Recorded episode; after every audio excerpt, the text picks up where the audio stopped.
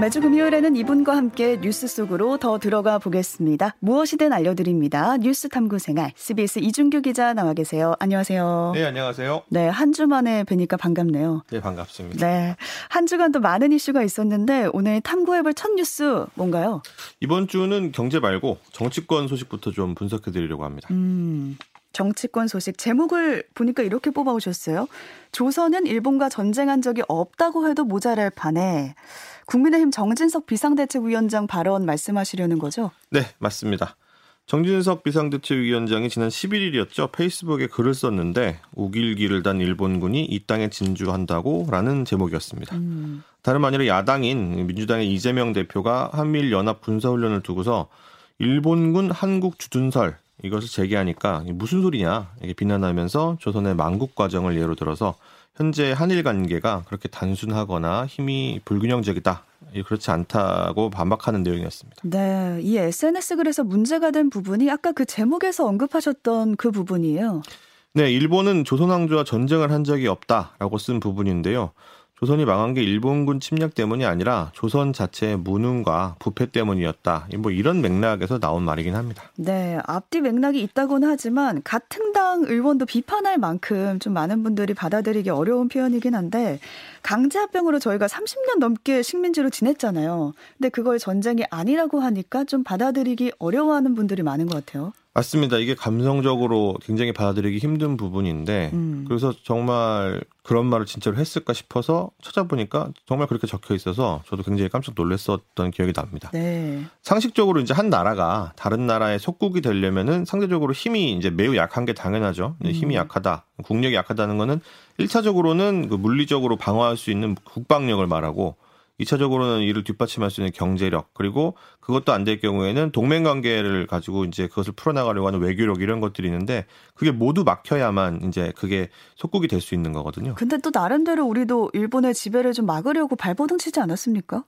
맞습니다. 그 한일합병 때도 그 전까지 여러 군란들이 일어났었죠. 이게 이제 일본저 일본의 어떤 점진적인 지배를 저지하려고 한 건데 다 실패했었고 경제적으로 우리와 손잡을 매력을 느끼지 못한 열강들이 오히려 우리나라를 이제 지배하려고 하다 보니까 음. 미국에 이제 지원 요청을 했음에도 불구하고 오히려 미국은 우리가 아니라 일본이랑 미력을 맺고 일본의 조선왕조 이제 조선 지배를 인정하기도 했는데요. 네. 국제사회에 조선의 상황을 알리려고 어, 아시다시피 헤이그 특사 파견 뭐 이런 사건들이 있었죠. 근데 전부 다 실패했습니다. 어, 그런 능력 부족이 있었다고 해서 이제 일본이 조선왕조와 전쟁을 한 적이 없다. 다시 말해서 조선이 스스로 무능해서 일본의 나라를 가져다 가져다 바쳤다. 음. 이런 식의 표현은 적절하다고 보기가 좀 어렵겠죠. 네, 그렇죠. 청일 전쟁 때처럼 그 중국처럼 일본과 전쟁을 벌일 국력은 우리에게 없었지만 침략한 일본보다 조국의 무능력을 강조했다는 그 부분에서 문제가 되고 있는 것 같아요. 그렇습니다. 무능력을 강조하려고 백성의 고혈을 마지막 한 방울까지 짜내다가 망했다 이렇게 표현을 했는데요. 음. 사실 조선은 뭐 중앙 정부가 통제력을 제대로 발휘하지 못해서 좀 굉장히 소란하고 음. 그리고 시끄러웠던 건 맞지만 어, 말기에는 세금을 줄이려고 하는 등의 노력을 펼쳤습니다. 즉 부패는 심했지만 어떤 개혁이나 이런 부분에 대한 끈을 놓지 않았었던 건데 근데 부패했다는 이유만으로 다른 나라의 침공을 정당화할 수는 없죠. 그렇죠. 게다가 그 논리는 전체적으로는 또 이완용이 1915년에 매일신보에 게재한 글과 구조가 같습니다. 어. 조선이 식민지가 된 것은 구한국이 힘이 없었기 때문이다. 역사적으로 당연한 운명이었다. 세계적 대세에 순응하기 위한 조선 민족의 유일한 활로였다. 음, 그러니까 약하니까 당해도 된다. 조선으로서는 어쩔 수 없었다. 이런 논리인데 시민단체도 이완용을 자처하고 있다. 이렇게 정 위원장을 비판하더라고요. 예, 그렇습니다. 뭐 앵커께서도 생각해 보시면 이게 되게 좀 설득력이 좀 가지기 어려운 음, 음. 심지어 더 나가서 되게 섬뜩한 얘기거든요. 네. 그러니까 피해자가 당할 만한 상황이면 당해도 된다. 아주 간단히 말하면 이런 식인 건데 그럼 6.25는 한국이 약했으니 북한의 침공을 당했다.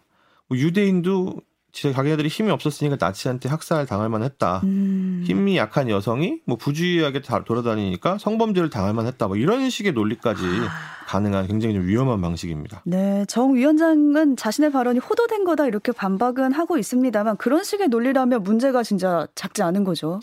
민주당 이재명 대표도 이제 우크라이나 전쟁의 원, 그 원인을 언급하면서 우크라이나 내부의 어떤 무능도 원인 중에 하나다 이런 식으로 말을 해서 국민의힘이 비난한 적이 있었거든요. 네. 어, 똑같은 잘못을 자기 당 비대위원장이 또 저지른 거죠.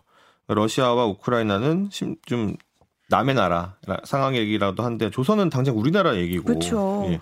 그렇다 보니까 이게 식민 사관이 아니냐 왜 어떻게 그렇게 생각할 수 있냐라는 비난 뭐 자초했다고밖에 볼 수가 없을 것 같습니다. 네, 이 발언 이후에 비판이 여러 곳에서 쏟아지고 있습니다. 네, 정치권은 물론이고 뭐 사학계, 뭐 역사교육계 등 뭐 학계, 그다음에 또 언론들까지 일제히 이제 문제가 있다고 비판을 했지만 음. 정 위원장 오히려 만해 한용운 선생의 수필 반성의 글귀를 이용해서 어, 자신의 발언이 잘못되지 않았다 이렇게 반박을 했는데요. 네. 근데 그거 그 해명 반박 글에는 이제 정복국이라는 표현을 써가지고 그게 문제가 됐습니다. 정복국이요? 예. 그러니까 침략국이라는 표현이 있고 정복국이라는 표현이 있는데 아. 정복이라는 거는 정, 그 가해자의 입장에서 그쵸? 본 거라본 거 아니겠습니까? 근데 우리는 우리가 침략을 당했잖아요. 그러니까 피해자 입장이기 때문에 이제 정복국이라는 표현을 쓰지 않고 대개는 침략국이라는 표현을 쓰는데 그러니까 이제 우리나라 사람이 쓰기에는 굉장히 부적절하다 이렇게 음. 보여지는 거죠. 어, 그, 그래서 그 다음 날 두 번째 해명이 나온 이후에 행사장에서 이제 기자들이 이제 정 위원장을 만났는데 어, 그런 것에 어떻게 생각하시냐라고 음. 질문을 하니까 식민사관이 아니고 그건 역사 그 자체다. 제발 공부들 좀 하시라 이렇게 말을 해가지고 어. 자신을 제외한 다른 사람들 전부 다 공부 안 하는 사람들이라 이런 식으로 또 치부하는 바람에 이게 또 여당 비대위원장으로서 적절한 발언인가 아, 이런 생각이 좀 들기도 합니다. 네. 첫 번째 뉴스는 여기까지 짚어보고요. 두 번째로 가져오신 주제도 여권 인사의 구설수와 관련된 내용 같아요. 네, 직분 망각한 김문수 경제사회노동위원회 위원장 끊이지 않는 여권의 발언 논란 이렇게 제목을 가져왔습니다. 네, 올해 국정감사가 여기저기서 여야 간 싸우면서 이제 신임을 하고 있는데 엉뚱하게 경제사회노동위원회 국감에서도 사고가 터졌습니다. 네, 김문수 경산노위 위원장이 이제 지난 12일에 경산노위를 대상으로 한 국회 환경노동위원회 국정감사장에서 어, 논란을 불러일으키는 발언을 해서 음. 퇴장까지 당하는 어, 그런 일이 벌어졌습니다. 네, 정해도 한 두 번 정도 되고 정신이 없었는데 국정감사에서 퇴장을 당할 정도면 상당히 수위가 높았다고 봐야 되는 거죠? 그렇죠. 말씀하신 대로 정해했다는 거는 이제 그 정도 하고 마무리해라. 다음에 음. 좀 정리하고 다시 감사를 시작해보자. 이런 의미로 이제 한 건데 그럼에도 불구하고 또 그런 논란이 될 만한 발언 기조를 이어가니까 이제 결국은 그런 일이 벌어진 건데요. 또 국감장에서 이게 서로 마주보고 있죠. 네. 피감기관장하고 국회의원들하고 이제 같이 쳐다보면서 서로 질의를 하고 답변을 하는데 그런 국회의원 향해서 이제 반미 반일 민족의 수령님께 충성하고 있다는 측면이 있다 이런 음. 발언 아직도 유효하냐 그랬더니 어, 그런 그런 측면이 있다 이렇게 답을 한 데다가 퇴임한 지 이제 뭐 반년밖에 안 된 문재인 전 대통령을 김일성주의자다 이렇게 음. 말을 했으니까 뭐 수위는 매우 충분히 상당했다 이렇게 봐야 될 것 같습니다. 네. 근데 또 한쪽에서는 이런 얘기 나올 수 있을 것 같아요. 상대방을 향해서 나와는 사상이 다른 사람이다. 이렇게 말도 못하냐. 이럴 수 있을 것 같거든요. 뭐 없는 자리에서 말씀하신 대로 뭐 나라님 욕해도 된다. 음. 뭐 이런 이제 옛말도 있지만 문제는 이 자리가 이제 국감장이었다. 그게 문제입니다. 아. 국정감사라는 거는 이제 국회가 정부 그리고 산하기관 등 피감기관들이 일을 제대로 하고 있는지 이걸 1년에 한 번씩 점검하는 자리인데요.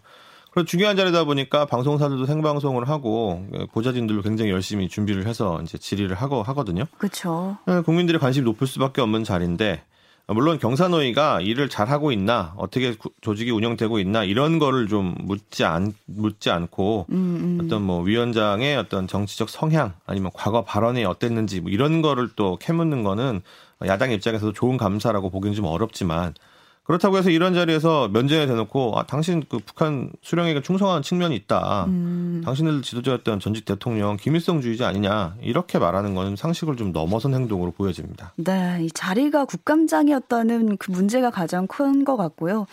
김문수 위원장은 과거에도 논란성 발언으로 구설수에 많이 올랐었잖아요. 꽤 여러 번 했었죠. 어, 경기도지사 시절은 많은 분들이 다 기억을 하실 겁니다. 119에 전화를 걸어가지고 도지사입니다. 이러면서 이제 관등 성명, 당신 이름 뭐냐, 음. 관등 성명 뭐냐 이렇게 얘기를 하라고 해가지고 갑질 아니냐 아, 이런 비난을 굉장히 크게 샀었고요.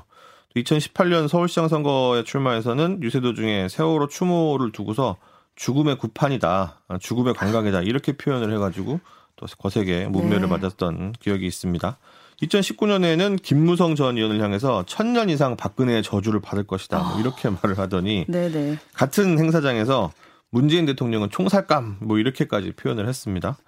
재작년에 또 정광훈 목사와 함께 8.15 광복절 어, 문재인 정부 규탄 집회에 참석했는데 연행을 하던 경찰이 이제 코로나19 검사를 좀 받자 음. 이러면서 보건소에 같이 가시자 이렇게 얘기를 하니까 이러면 안 된다 당신들 내가 국회의원 세 번 했다 이런 말을 해가지고 갑질 논란에 휘말렸는데 심지어 이 영상은 본인이 직접 자신의 페이스북에 올려서 어, 논란이 거세지기도 했습니다. 이 정도의 논란들이 쭉 있었던 거면은 국감에서는 조심했을 법도 한데 또 이 일이 벌어진 거거든요.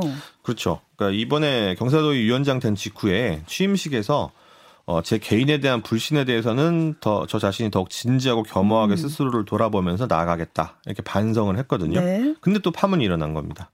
저희 또 CBS 방송인 한판승부랑 뉴스쇼 또 두 번이나 출연을 하셨는데 네. 거기서도 문재인 대통령이 총살감이라고 말한 근거가 있냐 이런 질문을 받으니까 객관적인 근거가 많이 있다 이렇게 답을 해놓고는 곧바로 아, 우리나라에 뭐 군법 외에는 총살제도가 없고 어, 음. 광장에서 사람들이 흥분해서 얘기를 하다 보면 그런 얘기를 하는 경우가 있다.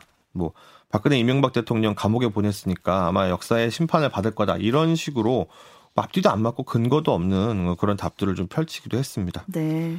또 문 대통령을 김일성주의자라고 부른 부분에 대해서는 이제 신영복 선생을 존경한다는 내용을 신영복 사상을 가장 존경하는 사상이다 이렇게 생각해서는 또 안 되지 않느냐 음. 아, 이렇게 말을 했는데도 이제 그렇게 바꿔서 표현을 한다든지 또 신영복 선생이 강모관에서 전향서를 썼다. 전향서를 썼다는 거는 이제 자기가 이제 사상을 바꾸겠다라는 의지의 표현인 거잖아요. 네. 어, 굉장히 어떻게 보면 지식인들에게는 어, 중요한 결단이고 수치스러운 부분이기도 음. 한데 그런데도 아 그래도 전향서 썼지만 김일성주의 계속 가지고 있다. 이런 식으로 또 어, 멋대로 해석하는 등 좀 설득력이 낮은 그런 모습을 계속 보였습니다. 네. 아, 앞서 얘기 나눈 식민사관 논란에 이어서 종북성 발언 논란까지 지금 여권에 바람잘 날이 없어 보여요.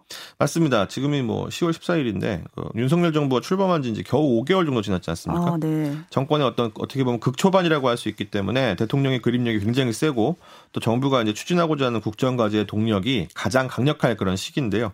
그리고 국감도 정권 교체 후 겨우 몇 달 만에 하는 거다 보니까 음. 이게 원래 국감이 정부를 비판하면서 야당이 이제 사실은 스포트라이트를 받는 측면이 있는데 지금 몇 개월 지나지 않다 보니 이게 전 정부 문제인지 현 정부 문제인지 알 수 없는 그런 부분들이 많이 있거든요. 네. 그러다 보면은 이제 정부로서 현 정부로서는 부담이 좀 적어서 굉장히 좀 힘을 내야 하는 그런 상황인데도 불구하고 불필요한 이런 말로 인한 논란들이 터지다 보니까 지지율 빠지고 힘도 빠지고 그런 상황이 지금 되고 있지 않나 생각이 됩니다. 네, 앞서서 뭐 바이든 날리면 이런 논란도 있었잖아요. 그렇죠. 윤석열 대통령이 이제 말한 게 바이든이냐, 음. 날리면이냐, 뭐 이런 자기 발언 논란, 어, 진상을 규명해달라. 자기 발언인데 자기가 얘기를 하지 않고 남들한테 진상 규명해달라고 한 부분이라든지 음. 권성동 전 원내대표, 어, 김재남 한국원자력 안전재단 이사장 향해서 아니 이둥지 저둥지 옮겨가면서 사는 뻐꾸기냐. 음. 차라리 음. 혀 깨 물고 죽지 뭐하러 그런 짓 하냐.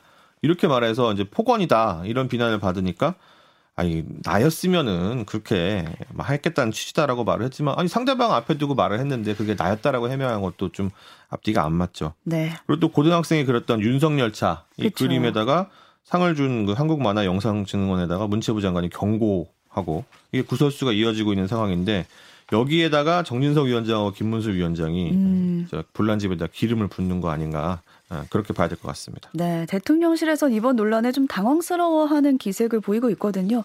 안 그래도 지지율이 낮아서 국정 동력이 부족한 상태인데 여권 인사들이라도 좀 안정적으로 일을 하면서 부족한 부분 채워야 좋지 않을까라는 생각이 듭니다. 마지막으로 가져오신 소식 보겠습니다. 네, 더 떨어진 경제 성장률 전망치, 아. 무역 적자 아직 10월인데 벌써 역대 최대치 경신.